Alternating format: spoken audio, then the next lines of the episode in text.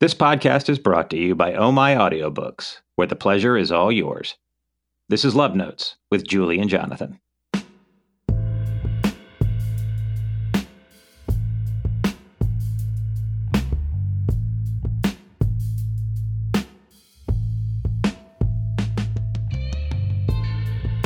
Hi, I'm Jay Huss.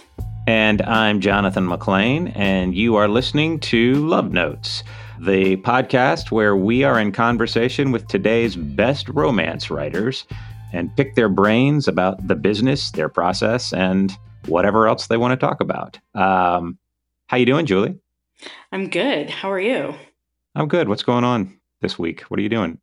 This week it's freezing at my house, so I'm hiding inside. Today it's actually warm, and by warm I mean it's like 25 degrees today. But the last two days it was like minus four, so it sucked.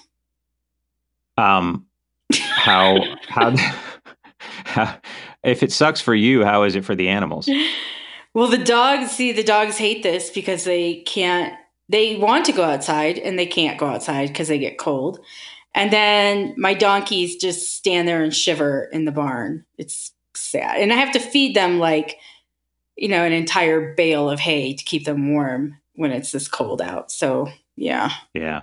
It's tough being an animal. It is. I guess. I mean, yeah. Well, I mean, you know, so we're we are also animals and and I can speak for myself. It's it's tough. Um I uh I also happen to know that you're writing three books at the moment. Oh, I, I am. I wasn't going to say that, but you are though. You are. You're writing. I you're right. Well, we're writing. We're writing one book right now together. We're writing the square. You're writing two books on your own. And I'm writing into her, and I'm doing something secret that I'm not telling anybody about yet. I know what it is. I know you know what it is. I know. I just like having secrets. Because you're lucky. No, you're not. I, am lucky. I like the I like the fact that as you yes, well that's objectively true. Like as your partner, every day is like a waking dream.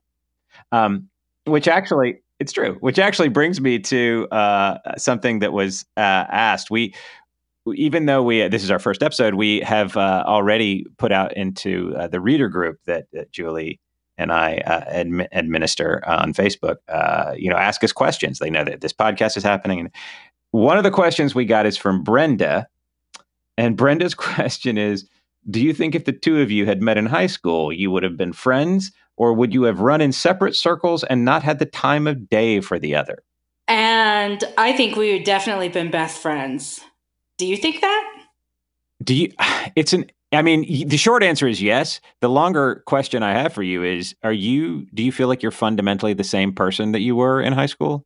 Just one hundred percent. One hundred percent. Yep. That's that's the reason that I don't have a clear answer because like I've Madonna'd myself now about ten times. I've just done done the I like that I used it as a verb, uh, but I've done the reinvention thing a bunch of times, and I think it's. But broadly speaking, yeah, I mean, like at the end of the day, your DNA and my DNA, I think sync up. You know why well. I think, I think we, you know why I think we would be friends. Why? Because I saw a picture of you. I think you were in high school, oh. and you had really great hair. We we should put that picture on on the website. We should because you had hair. You had like the metal band. It was a little bit metal band, wasn't it? Yep. Yeah. Oh, extraordinarily. Oh, yeah. yeah. You would have been yeah. in my friend circle immediately. Yeah, I, I, think I had like a an acid wash denim jacket on in that picture. Yep. Uh, I was pretty high in that picture. Yeah. Uh, and you can tell because my eyes are barely open. Um, and uh, and all, all, you moms out there who are listening, look at that picture and use it as a cautionary tale. Don't let your kids become that dude. Although, if your kid is that dude, the, you know the good news is he might also turn out to be a dude who writes romance novels with Julie Huss. And speaking of things we love, it might be a good time to introduce our sponsor, uh, Oh My Audiobooks. Oh My Audiobooks uh, publishes hands free romance with superb casting and the highest quality production standards. And speaking of Oh My, be sure to check out the audiobook Deliver by Pam Godwin, produced by Oh My and featuring the narration talents of Abby Craden and Teddy Hamilton. Pam Godwin, who will be a guest on our show in the coming weeks, actually, is a terrific writer. She writes taboo, dark romance, and Deliver is a dark HEA story about Liv and Joshua, who are wrapped up in a world of slavery.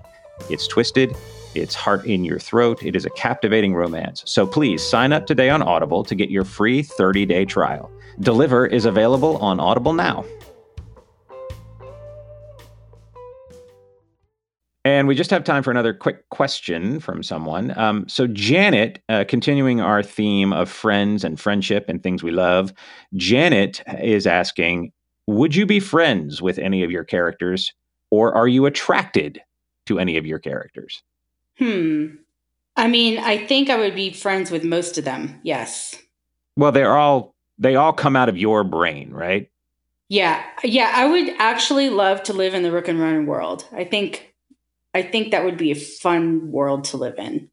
B- because the Rook and Ronin world is filled with the with with what part of their personalities is it that you respond to? So I like all the girls in the Rook and Ronin. Like I think I could just fit right into their little circle and be their best friend. Are there any of the dudes that you've written that you're like, uh, yeah, that's a dude that I'd you know hook up with, or are there any dudes that you've written that you're like? Uh, I mean, I, I get why he's attractive, but I wouldn't date him. Um, I would never date Brick from um, Turning Series. I know a lot of people, he's the favorite, which is weird to me, but I would never date Brick. I mean, I fall in love with every character that you and I have written together, and uh, and I, and I, am attracted to all of them. I'd I'd I'd, uh, I'd fuck any of them. I would.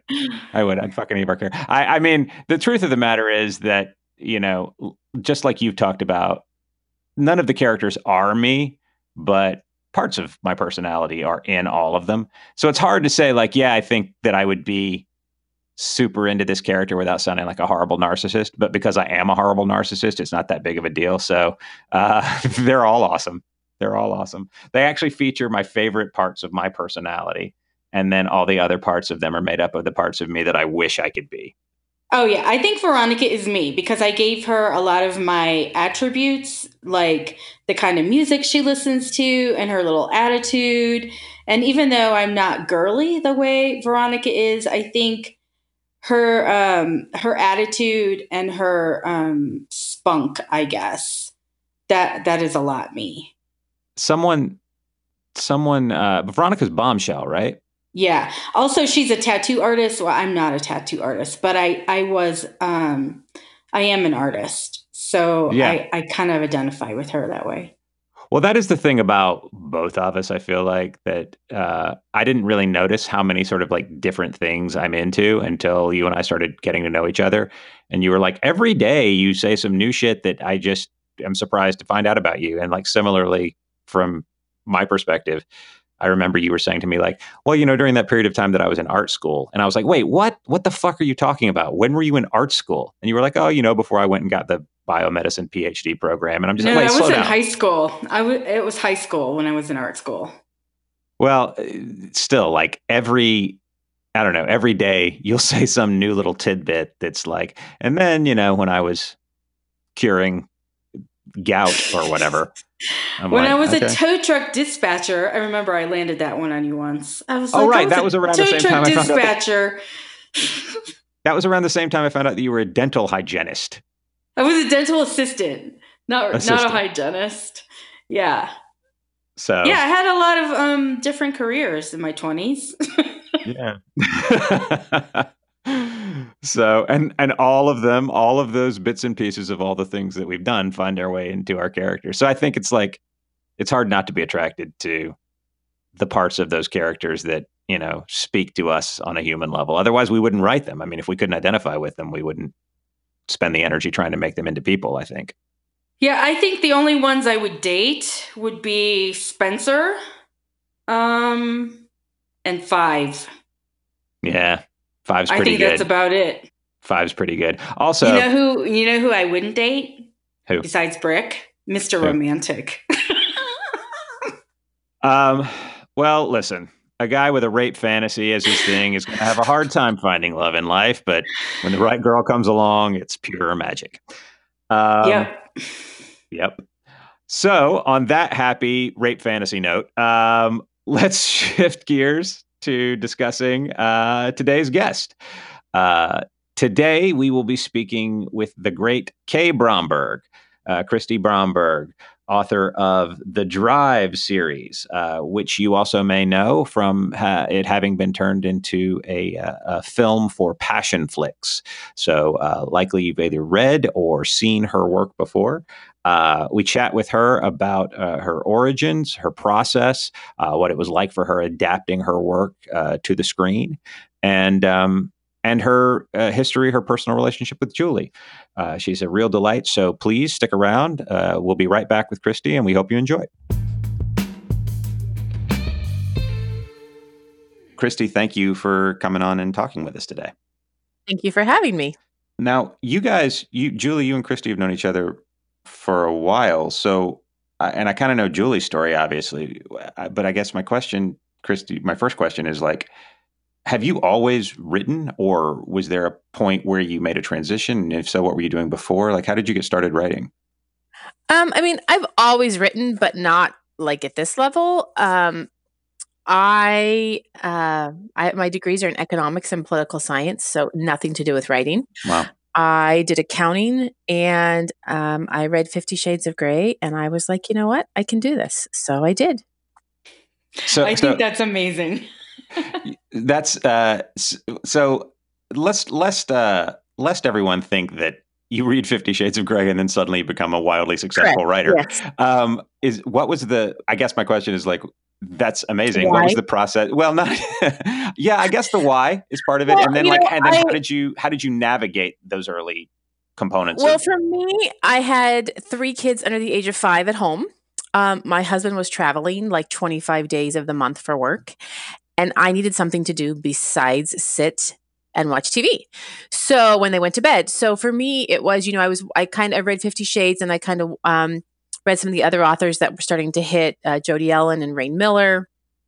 And I was watching these people have success that had normal lives like me. And I thought, you know what? I'm just going to try. So I started outlining Driven. Um, and wrote it. And I mean, and I, you know, to me, success always comes with timing and hard you know it's a bunch of different factors that all click at one time uh, so i wrote driven and i learned as much as i could about what i needed to do and i, I made a lot of mistakes but uh, i decided to publish it. And i published it with only my mom and my husband knowing because i didn't want to make an, a fool of myself and then things kind of went a little crazy. And how did that what did that look? Yeah how did the craziness happen well, the craziness, I shouldn't say the crazy. The cra- you know, for me, it was I want to sell 100 copies. I had read something that Colleen Hoover had said one time that she sold 200 copies a month and she thought that was insane and that was success. So for me, I was hoping to sell 100 copies. Um, and then, so for the first book did okay. And then I had promised to get the th- second book out in 90 days, which was naive on my part. And um, it did well and then it kind of started falling off you know sales started falling off to like 10 a day you know 5 a day.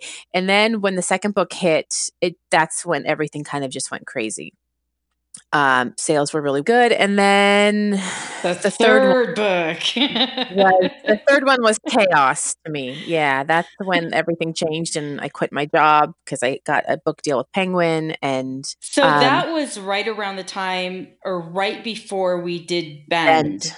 Yes. Yes. Yeah, because I remember how just you were on top of the world. I mean, it was crazy good.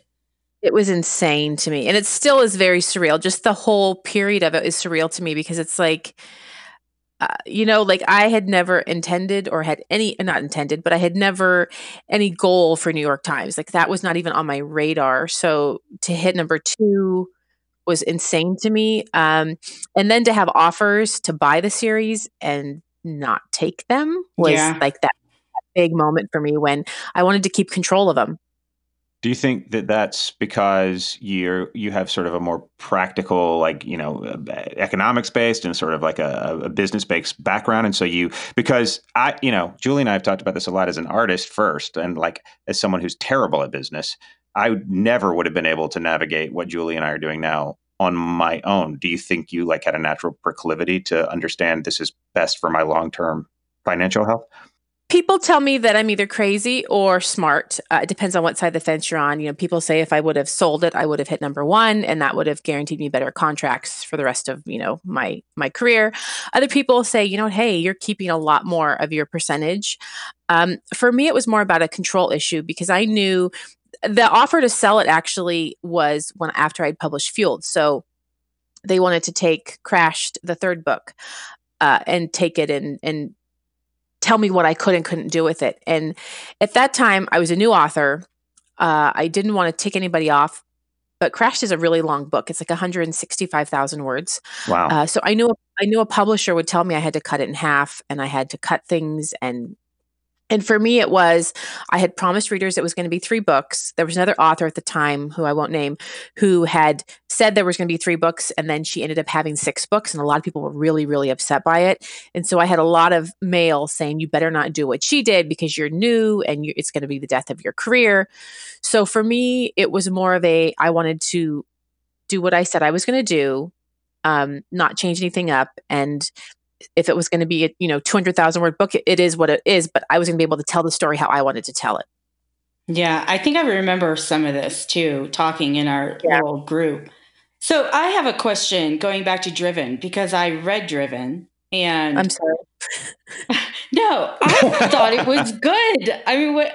You know, I'm not a romance reader, right? But back then, I was reading a lot of romance, and I.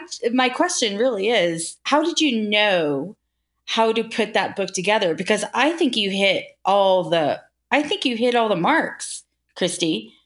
I did it. Um, I'm. I was. I'd read a. I, you know, I did my homework. I read every book I could feasibly read at the time, and I kind of took a little bit of all of the top alphas and combined them.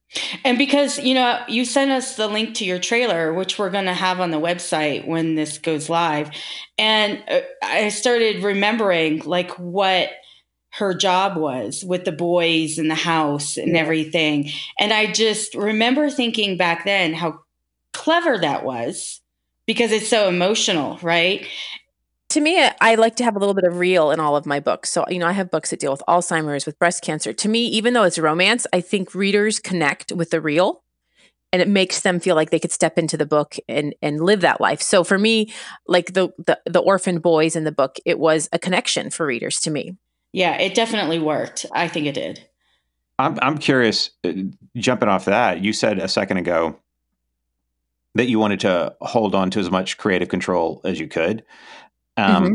and so that I guess begs the question. Then when well, t- t- can you talk a little about how Passionflix approached you, and then in the process of turning it into a screen adaptation, which is, of course, as you likely know, Julie and I are going through that right now. Yeah. What part of that what parts of that were challenging what parts because if, mm-hmm. if maintaining creative control was the imperative then how much of that did you have to give up when someone else came in so passionflix approached me through another author um, they made the introduction actually it was cd um, Christine Reese. Uh, they approached me through her and we talked. And I kind of pushed away the process for a while because I thought, you know, you're going to take this and you're just going to massacre the book. Um, but the more they talked to me, the more it was this is for readers. It is why are we going to change something that they that they know inside and out? You know, we would be called to the carpet on it. Um, so then I decided to do it, and I I was very nervous the first time I got the screenplay. And I think the hardest thing for a screen for a writer to see a screenplay who doesn't write screenplays is that you can say so much with so few words. Oh, so you didn't? I, this is news to me. You didn't. I thought you adapted. You didn't adapt it yourself. I did not adapt it myself, but oh. I probably uh, did about six or seven edits on it and re change things that I didn't like or you know right. you can take 30 pages and take if there's 30 pages and they would take five lines and put them in into a scene and none of them would make sense. You know, you can't be talking about hot and sexy stuff one second and turn to a boy the next. You know, it just doesn't didn't work for me. So Yep. They were very welcome. Yeah, yeah, they were very, very willing to let me make changes and to say, okay, this is a really important line. Like this was cut out. We need to put this back in. So, I mean, at the end of the day, I had quite a heavy hand in it, um, which I'm very thankful for. But I did realize how much how much my writing has changed from driven to now you know and how how much repetition i had and how many of the same words i would use. So for me it was more of a paring things down in the screenplay and being able to fix a couple of things i didn't like a couple of you know phrases or whatever. Um, so in the end it's a lot of my writing in the screenplay but you know i didn't know how to cut scenes down or whatever. So they helped with that. But yeah i mean it definitely was a combination of the two of us do, do you feel like the end product is an accurate representation of the story you wanted to tell? Yeah, more so than I ever expected. That's interesting because Julie and I, as we're as we're doing our thing right now, as we're adapting her existing work, her attitude is, well, Julie, you know what you've said about you're you're I, you're uh, so liberal about changing things. Yeah, because and I like I said, I don't know if it's because it's this book, the company series, or not, but um, how we approached it was I already told that story, and there was so much story I didn't get to tell because it's really a thriller, and I yeah. I morphed it into a romance, right? So when we started adapting, I, I had so many scenes that never got put on the page that I was excited to reshape it and make it something new. So I think that was a lot of fun. But I, I, did say that there are books out there that I would not be willing to do that with. Yeah, and see, and I, I would have loved to do that. I would have loved to rewrite scenes and have them be smoother, or what in my head. I now that I have five years under my belt, I could change to. Yeah, but people, uh. I mean, it's a fortunate thing for me, and it's not a complaint. But people know these books inside and out. Yeah, I mean, there are a couple lines that I didn't add because let's face it, you can read you can read a line from an alpha guy, but when you see it on screen, you just want to like go, "Are you kidding me? That was so cheesy." Yeah. So I, yeah. I, mean, I made a point probably in the third or fourth run through. I had questioned them the whole time, and then I just cut them all. I cut all the lines because to me it was more important for people to watch the movie and not cringe you know because if you open the first five minutes you cringe you turn it off you're not even going to see it so for me it was more of a, I would rather have people be a little upset that the line's not there, but enjoy the movie and the feel, you know, the feel's the same. But yeah, I mean, this, I get complaints that there's certain lines that aren't in there. And it's like, yeah, I get it. But people like know these books. It's, it's insane to me how, that they know them better than I do now. Yeah. do, do you feel like, do you feel like uh, the process has changed I mean, I guess things change just organically over five years. You're going to change the way you write. But do you think that the process of adapting this has changed the way that you approach writing new material? Yes, I think you can say so much more with fewer words. Yeah, that is the truth. I mean, uh, as someone who comes to it from a screenwriting background first, that was fascinating to me to learn early on. Is that you know you can you don't need seven words when three will do. Do you, do you think that the? I guess my other question is with the kind of success you've had does that change your writing or does it change the reasons that you write or do you still write for the same reasons that you started I still write for the same reasons I started because if I don't love what I write, then I'm not gonna. It's not gonna come across on the page. But I do think there is an added um, pressure and expediency that's expected to produce books, and I don't think as an author, you know, when I wrote Crash, I had, I think I had five months to write it. You know, nowadays I'm writing a book every 45 days. So I don't feel like I get to fall in love with my characters as much as I used to. Really? It's a it's a lot harder to fall in love with them when we're writing fast, for sure. Yeah. Yeah. And then like I'm writing a book right now for Montlake and the editor said something to the other day and I said, "What are you kidding me? Like this is the longest I've had to sit with characters in the longest time because I've had like a month to like sit after I wrote the book and like think about what I wanted to change." So yeah, I th- I think the process is the same. I'm still a really heavy outliner. I have to ha- know where the story is going and ending before I start. But it's all um probably on fast forward because I have to do it so fast. So how many words a day do you do? If I'm on deadline between well, this is slow to some people, but like 35 3500 to 4000. Yeah, I mean that's that's a significant chunk of words. I mean, I'm like I'm like normally a 1500 to 2000 girl, but how I've like lately my brain just doesn't I, I have to have the pressure of it. That's a, I I know that Julie had a question she wanted to ask that sort of relates to this, but before I let her do that, I I was talking to a novelist friend the other day who has, you know, in his 40 years of writing has two novels that he's written, right? And I was chatting with him about what I'm into and what this world is the other day.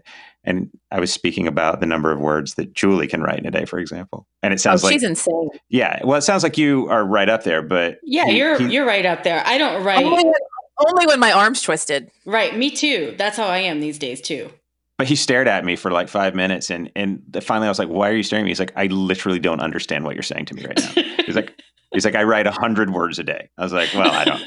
That's good for you." I mean, that's just how it is. And, you know, as much as we want to complain about it, we're pretty damn fortunate to be able to have this. I do wish it would slow down a little bit.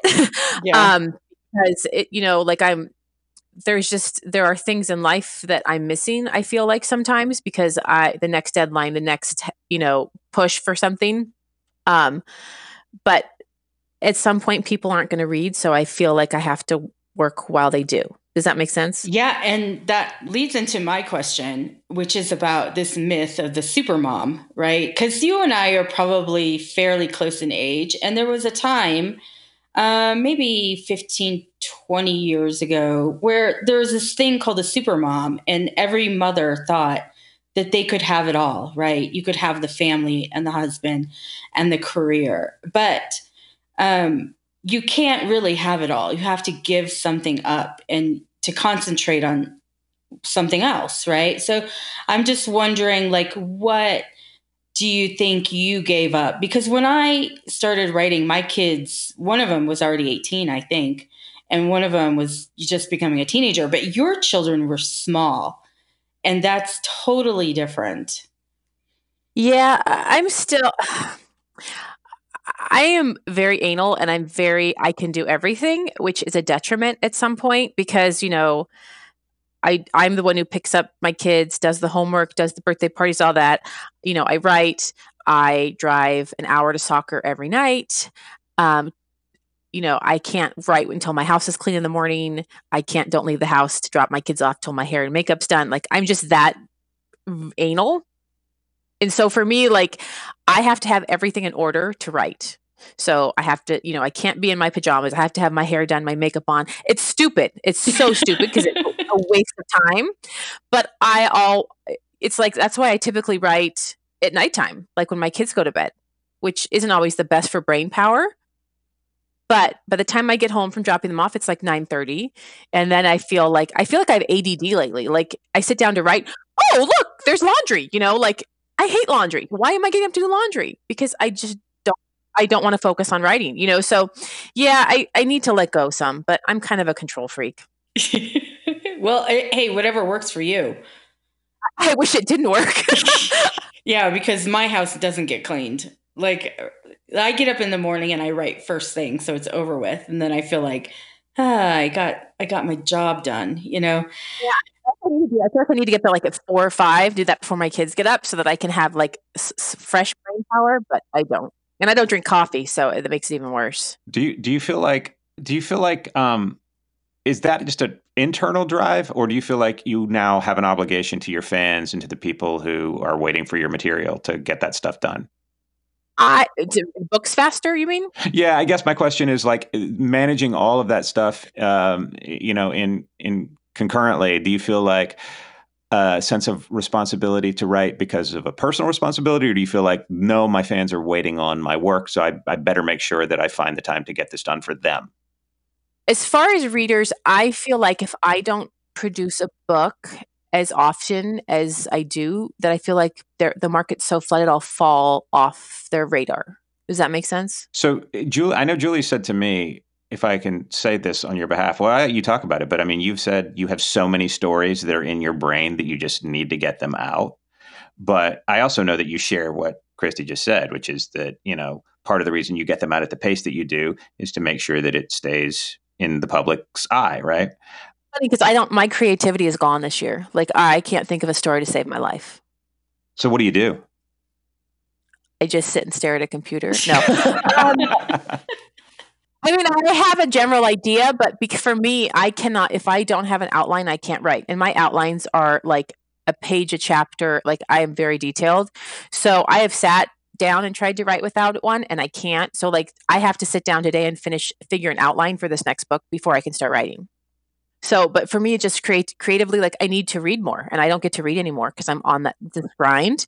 So I need to read more or I need to watch TV more just because it, yeah. sparks ideas. You know, yeah. stupid little you know, one liner in a, in a TV show can be like, oh my God. And, and the next day it's a whole story in my head. So, um, that's so funny because that's exactly what I told Jonathan. Yeah. And it, I saw, well, I saw it happen. We, we were in Vegas my wife and I came to meet up with Julie in Vegas at the end of a of a con, right? I think it was, and you went and you and Laura went and got massages or seaweed body wraps she or something. Got a, she got a massage, but I got a pedicure, and we didn't go together. It was different. It was different times. I just remember you coming back up to like the suite or whatever and being like. Um, you know what's really creepy is like if you had like a seaweed wrap and your face is covered and like people are touching you. I'm gonna ah, that's a good that's a good jumping off point yeah. for a story. But yeah, I mean, it's, it's the every like my husband laughs at me and says that I live in my little castle and you know I never leave the house. And I almost need to because then it sparks ideas or you know even watching my kids play soccer because they both play soccer for like endless hours a week. It kind of it gives me time to sit and think. Yeah. Yeah. I'm I'm sort of curious about uh if we can go back for a second to the to the adaptation of Driven, did that cause you to feel like uh, you wanted to do screenwriting or did you want to move, move into it or how did that land for you as a process? I'm too damn wordy to do screenwriting. Hmm. Like, I just, I always feel like I have to hit the reader over the head like a hundred times with the same. Like I always tell my editors, okay, I repeat myself. I point things out that I've already pointed out like five times just in case they missed it. um, I think I'm too. I mean, I think if I if I took a class on it, but I don't feel like I don't feel like in screenwriting, and, and it's and I, I, know it's not the case because I've seen it come to life, and I've seen how you know five words in between two characters, with just just a look on their faces, can convey something. But writing it, I think, would be hard for me because I don't think that emotion is there. Does that make sense? Like you know, what do you what do you mean exactly? Just that you well like when i write a book when i write a book i can in first person i can express what she's feeling how right. she's feeling he's feeling and then the words come and then the actions come. Whereas in a screenplay you're literally writing sentences back and forth like you know dialogue back and forth and you're not always getting in their head. So but i know that when it comes to the actual acting that's the actor's job to feel it and to portray it with their expressions. But I almost feel like I would fail at that. Yeah, it's it's funny. I I, I had to double check when we decided we wanted to chat with you because I actually auditioned for uh, something of Tosca's, and I was like, that wasn't that wasn't Kristy's, was it? And I went back because I was like, because I because I w- didn't want to bring it up because I've done that before when I've like met producers yeah. or writers and have been like, oh, I audition for your thing, and then they're always like, oh, well, you didn't get it, so now I feel awkward. Um, so I was going to leave it out, but it wasn't. It wasn't one of yours. But it it is interesting because yeah, from from sort of an, a performer's perspective, it's it's always exciting. I don't know. It's it is interesting because it's always exciting to see less because then we get to fill it up with whatever we want, which is actually all we fucking want to do anyway. You know what I mean? Like yeah, yeah we just want permission to just do whatever we feel. So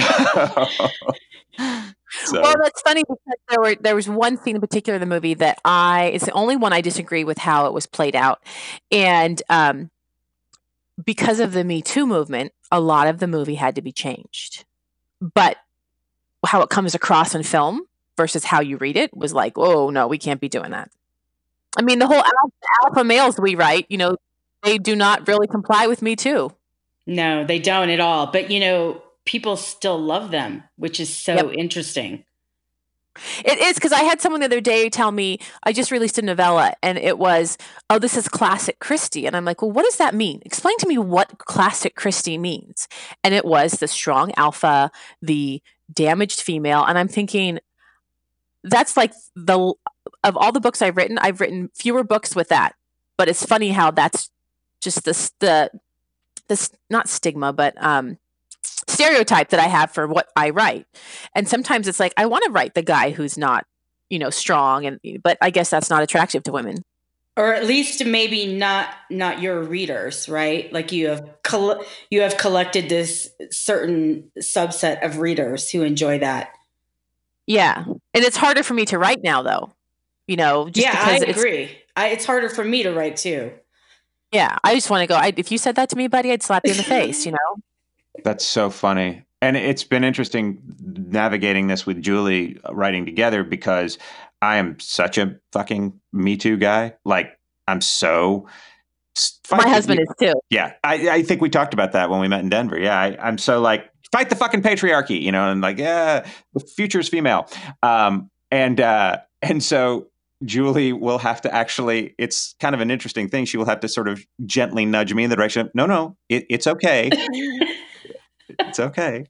Um, but to the point of what people expect from you, because Julie, I know, is confronting this a little bit right now in some of the stuff that we're doing together, because we've now taken a complete left turn with a couple, with a series that we're writing that's a, a total rom com, which is so far afield from anything that Julie you've ever done before. And I, I was wondering if you guys could both talk a little bit about like how that feels uh, for you personally taking that risk to maybe write something that your audience isn't traditionally accustomed to i you know i don't write a lot of light and fluffy i mean i i write romance but i write serious aspects to it but i've written a couple and they're fun to write they're not as complicated but the whole time i'm writing them i'm feeling like i'm it's it's not dumbed down but it's um there there's not all these multiple plots in there that I'm pulling different strings on constantly. So I always feel like it's not good enough. Does that, does that make sense, Julie? Do you understand, understand what I'm yeah, saying? Yeah, yeah, I do. And I think, and I've told Jonathan that the only reason that I can write the rom com is because he's writing it with me. And, yeah. you know, he is the funny in all of that and kind of we keep focused on on the cutesy stuff but it's really hard for me to write cutesy it's really hard. Yeah. I mean, I can write cutesy, but then I have to have something like horrible happen the next chapter. Yeah. And so, me, you know, for me, it's, it's, I, my theory is when I read it, when I write a book, if I don't get a scene where I get, get chills when I'm writing it. Yeah. Which, and it's never a sex scene. It's always, you know, that gut wrenching scene. Then I don't think it's good enough. But in cutesy rom com type books, it's not always there. Right. So I have, I doubt myself, you know, um, but they're fun to write. They're it's a it's a kind of a break, and you know I would love to write out out of the genre for a little bit and just to get my you know my feet back under me. But you know you'd have to think, okay, so when is the next release, and for for your normal readers versus a new release for you know a new set of readers, and you know what I mean? Yes, yes. I mean that's real. Does that feel important? Uh, and that that that I'm referring to is the what feels more imperative i guess is my question is it maintaining the reader base you have or is it trying to develop like new fans so that you can sustain the career longer or what does that feel like i feel like i'm always trying to develop new readers uh new a new reader, readership and it just it's it's a really difficult time. You know i think we were lucky when we came into this because it wasn't so saturated and now that it is and it's inundated with all these books and all these choices um, it, it is more difficult. And, and i'm not try, i don't want people to think that i'm saying poor me because i'm so not. Um, it's just more of a it's more of a challenge. And luckily you know julie and i and the people who came in our time have a foothold in there versus you know people that were starting are starting now where it's really hard to be seen. Um, but i do think it's hard. I, and i do think you know we are always scratching our heads and trying to come up with the next marketing aspect or how do I be seen or the next, you know, group of group marketing thing to to find new readers. Do you think that you'll does this feel like a, a lifetime commitment that you are now a writer and that is what you will do for the rest of your life? I'll always write. Um it just depends. If readers want to read, then yes. But you know, there are bills to pay at the end of the day.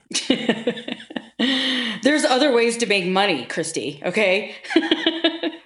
Yeah, that, that that that like really sort of evil laugh at the end. I'm not sure what that implies. Uh, what you're suggesting that Kristy do, but no, I mean she's got other talents, right? Sometimes I think about this. I have other talents. I like I could do other things to pay the bills. You know. Yeah, and I would do other things in the industry though, because I think, I mean, don't you feel like you've been drinking water from a fire hose for the past five years with everything you've learned? That's I mean, amazing. you've learned we've learned so much uh, more than I ever learned in college um, because you have to apply it right away. You it's trial and error, and Yep. you see you see the results immediately. I mean, I with Fueled forgot to register my ISBN numbers, and I missed New York Times. You know, it's like there's things that you do that you will never forget ever. Wait, what was that? Say that again to me because that sounded a little bit like you were speaking calculus. Say it. Say it again. When I started, I bought my own ISBN numbers for my books, and I forgot to register um, one of my books, my first one that I would have hit New York Times, and so I missed it because I didn't register it. Oh my god. Um, Because they didn't, yeah, they didn't pull her sales off of her Yeah, the ISBN. agent kept calling me, going, "Your numbers are like so high," and I was like, "I don't know why it's not showing." And then she goes, "Go look in your ISBN number," and it was red and not green. So oh my saying god. that it was, yeah, I may have cried a little bit.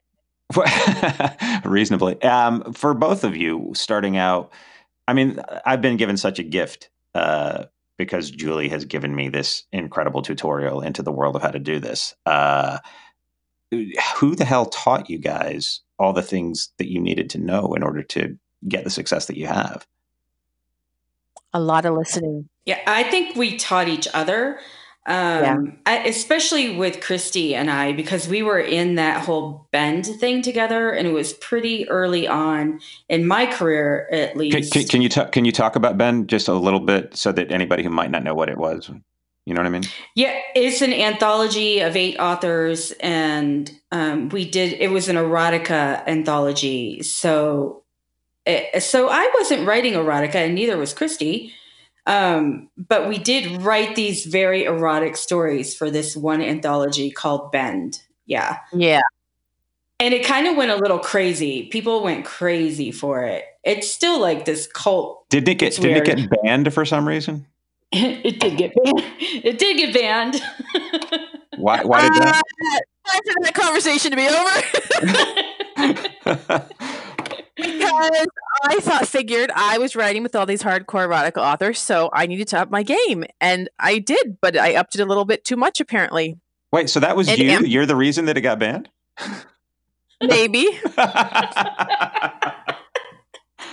Julie, Um, yeah, sorry, go ahead. Bend was fun. Well, and to that point, Julie, do you feel like, I mean, do you f- do you feel like personally your career is like inexorably tied to those women who were a part of the anthology to Kristy and all the other ladies because that sort of catapulted you way like way over a bunch of other steps and got you to a, a quicker place? I think we were all there, though. I think we were all pretty equal. I think you were out ahead of us for sure. Like I for sure feel connected to you and CD and Shay, like and Alessandra too. Like yeah, I think Yeah. us four, I really feel that connection because CD and I and Alessandra and I kind of write similar stories. Um and so I think we share we have a huge fan base share between the three of us. And I don't think I share as many fans with you, but still, like, that was just such a major part of my career at the time. And it was so big. Like, it was so big. Well, yeah, and then everything that happened with it was went crazy. But I think I also think it's more of the camaraderie between the authors. I think you know Jonathan asked how we all learn this, and I think it was for me. It's a lot of listening because I don't have the patience to sit and learn a lot of the things. Like some of, I mean, some of these people, authors, they spend hours researching things, and so I will just sit there and listen in groups and learn. Um, but I think we're all pretty open to talking, and I think that's a huge thing, especially in this world of women who are, you know, are all accused of catfighting with each other. We all do share quite a lot with each other. How does that? Yeah, I where does that myth? Where does that myth come from? Because being now very close up to this world, I haven't seen that at all. I see just a lot of support. Where does? Where do you think There- that?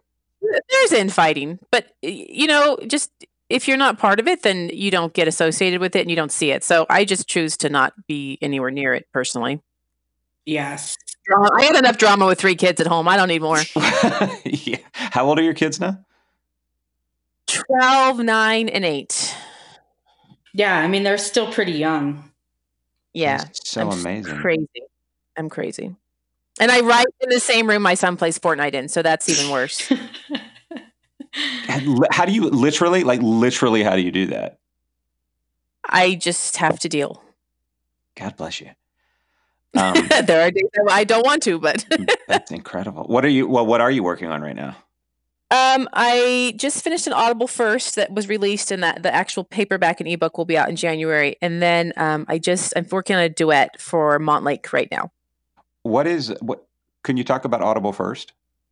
Audible first is when Audible is you know audible books are so huge right now audio, audio books are huge right now um, and so they approached me about doing writing a book where they got to release it first and then i could release the ebook and paperback 90 days later did that change the way that you approach it or did you did, did you think about narrator voices or any of that part of it accents are big for them um, so I knew I was writing an Australian hero. Um, but other than making sure that I had more dialogue than inner monologue, which is something I always struggle with because I like inner monologue and I know people don't.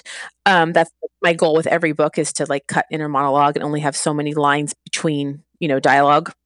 Awesome. Um, have you have you do do you listen to your audiobooks in full? I never have, and I listened to that one, and I was I liked it.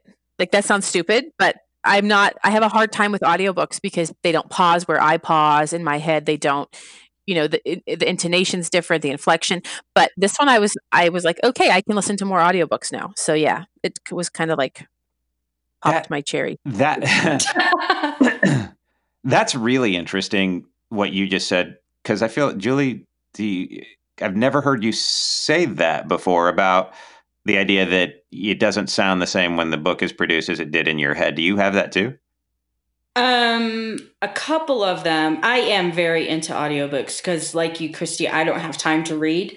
So at night, I listen to the audiobooks. Like that's the last thing I do before I go to sleep. And um, that's the only way I get any reading in. Um, so I do listen to ours, I and, and mine, but I don't like to listen to the sex scenes. Mortifying. I skip over those. So um, but I I usually don't have a problem with how the narrators choose to do the book. But there except have been for, a couple, except for the stuff that I do. Except you hate everything. Stuff. No, I you love everything. I, I, love okay, all great. the stuff okay, that you do. That's why I, we're I working want, together. I just I just want I just wanted everyone in the world to hear that officially. Thank you. Smartass. But there was um there was a book that you did and I was not happy with the female at all, and I just refused to listen it to it. It does. It does make or break a book. Yeah, I, like I wouldn't listen to it, and I know other people are happy with it, and that's great. That's why I'm never going to say which book I'm not happy with, but um, but I was not happy with it at all. And Kristy, did you get to did you get to pick your narrators? Uh, yes. Did they submit? Did they just give you like uh, audio samples, or did you know? Did you have people in mind? Um, because I had to have a, because it was an Australian accent, they picked um, people that had them, and then the hard part was the male was Australian and the female wasn't. So, but I had to have a, a person who could do an Australian accent when they were speaking the male part. So they gave me. Uh, we did have one, and she. I mean, she up and got married on me. I mean, how dare she change her plans? Um, but so then we switched narrators. But no, I was very pleased with the narrators because I that there was actually a scene in my book where it's between four men and one's Greek, one's Australian, one's Italian, and one's um, speaks Spanish. And he was going back and forth the accent so fast. I, I I was dumbfounded like how he did it. Yeah. I was quite I was quite impressed with it we have a book that has a, a, South African character as one of the three principals, and I know a, a, pretty well established South African actor that I knew I was going to ask, and he thankfully said yes, and so he did it. Oh, cool! But then I didn't think about the fact that, and I can do a South African, okay, but I didn't think about the fact that our female narrator was going to have to do it too until she brought it up, and she was like, "Um, how good do you want this to be?" Yeah. and we were like, eh, can you do can you do something that sounds vaguely you know, like Oceana? And she was yeah. like, sure. I was like, yeah, that'll be fun. That works. Yeah. Yeah, that's fine. Because it, it is it is interesting how it can pull you out of a story, certainly if the narrators can't facilitate that. But then I think it's also interesting. I've discovered one of the advantages to creating audio from a first person uh, narrative is that it doesn't have to be like a scene in a room because it's actually coming from that person's perspective. So if it's authentic Correct. to the character, yeah.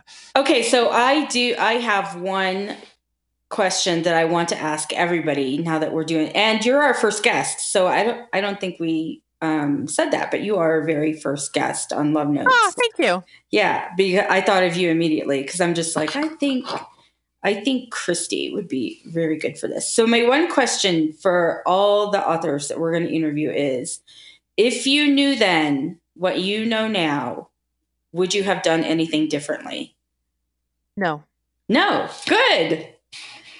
Good. Okay, tell me why.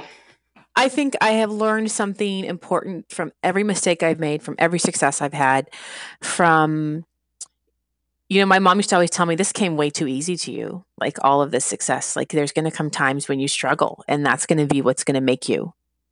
So for me, I wouldn't change a thing. I mean, yeah, I would love to go back and rewrite Driven and make it cleaner and write how I do now, but no, I wouldn't change a thing. I think that's very important as well because I think you learn more from failure than you do from success. And maybe that's what your mother was really referring to. You know, that Yeah. it, it's that the the learning moments come from a struggle.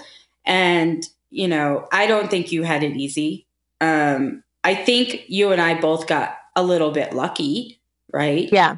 But I don't But that doesn't mean, but that that there was still hard work involved. You know, it was ev- it was just timing and everything at once. But yeah, no, I think the mistakes I made, I learned from the people that I think I was smart about who I chose to listen to or to befriend or who to watch.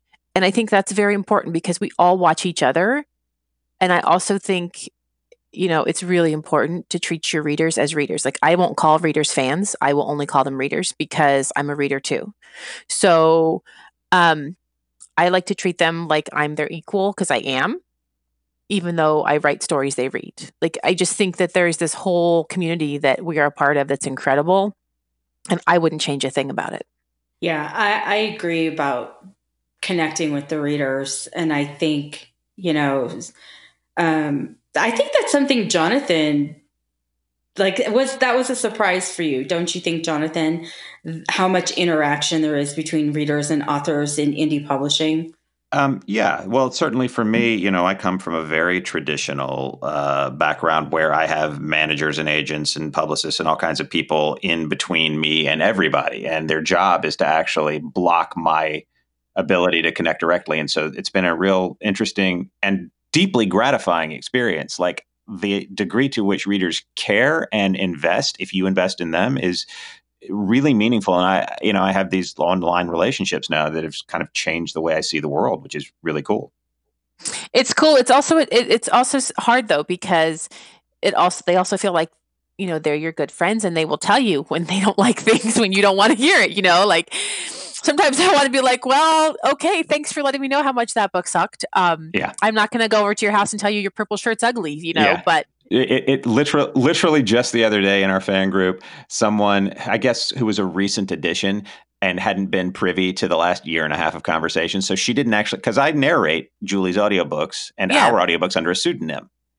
and she didn't know that i was the pseudonym Oh, And- God. And she talked at length about how she, I'm the, the, the my pseudonym is the one narrator she can't fucking tolerate, and uh, and and the thing and was, no other reader touched it. I guarantee you, no other reader made a comment. They just like, let's not they touch just this let one. it go and i They saw it and i came and i but i came in and i was like i gotta tell you this is the greatest thing that i will read all day. This is like the most amazing thing that has ever happened to me because i said early on with julie i was like when we start writing books together people are going to say somebody's going to say at some point love the book but why didn't they get a good narrator? Jesus the author couldn't be worse than this guy. I was like and it finally finally happened, and i Happened. and, and the thing was, because I was kind of cool with her about it, she was like, "Oh my god, I'm so humiliated." Well, maybe it was the character, and then it like turned into a conversation about she hated the character Julie Yeah, written, she hated my character. and I was like, "Well, that's fine. Yeah, I hated him." And- and- but it's it's but it but it, what happened as a result of it was we had a really good exchange, and everyone came out of it really happy. And actually, she at the end of it was like, "Oh, well, let me go check out more of the books." And I was like, "Oh, I may have actually just." encouraged us in the direction of, of something. Now that that said, I, I also empathize deeply with what you're saying, and it has taken me a while to absorb Julie's advice of don't read the reviews, don't go to Goodreads. Oh, see, I yeah. read every review. I go to Goodreads. I, am that I, sick masochist. I do too. I can't help myself. But I I like to read the negative reviews. Well, the ones that are actual constructive. I mean, the ones that are you know, I have one that says you know you're a C U N T whatever, like right, whatever, right, right, right, you know, go suck an egg.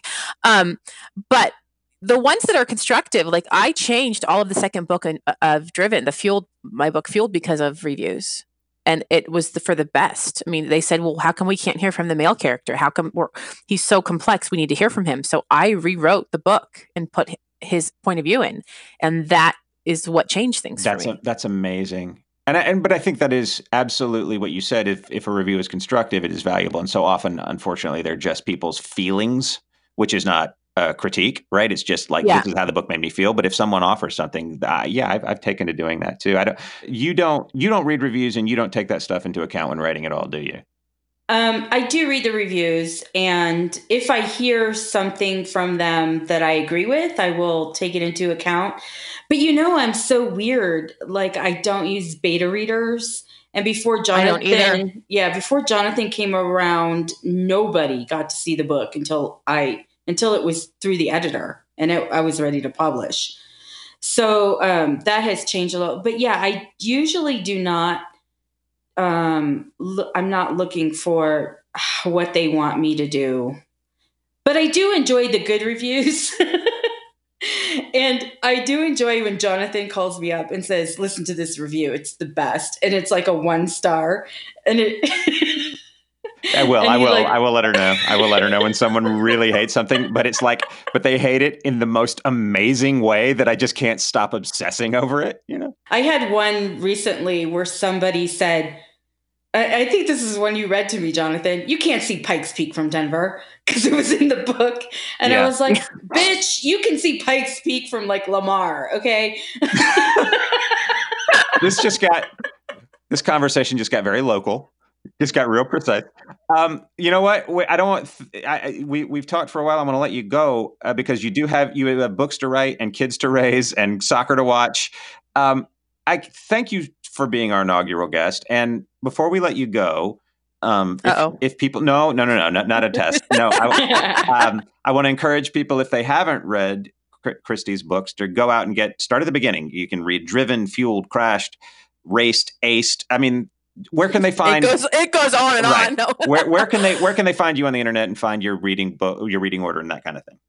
Um, my website www.kbromberg.com. There is a whole reading order list there. Um, and Amazon, iBooks, Barnes and Noble, the usual places. And where are you on the various social platforms? Uh, yeah, Twitter, Instagram, Facebook, BookBub, Goodreads. I mean, we could just keep going. Okay, cool. Um, Kristy Bromberg, thank you. Let's, Julie, let's. Thank you. Thank you. Oh, and- thank yeah. you for having me, guys. Um, thank you so much. And it was uh, really good um, catching up with you too, because I haven't talked. to It was. Oh, and where it can was. people watch Driven? Uh, is it? They can watch it on Passionflix, and it should be on Amazon shortly awesome. for download. Oh, yay! Kristy Bromberg. Yeah. Thank you so much for joining us. Thanks, Kristy. Thank you. Bye, guys. Thanks for listening to Love Notes Podcast with J.A. Huss and Jonathan McClain.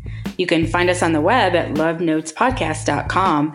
And if you stop by, we have a comment section at the bottom of each page where you can ask us questions about our guests or any other thing on your mind. Each week, we'll choose a few to answer on the air.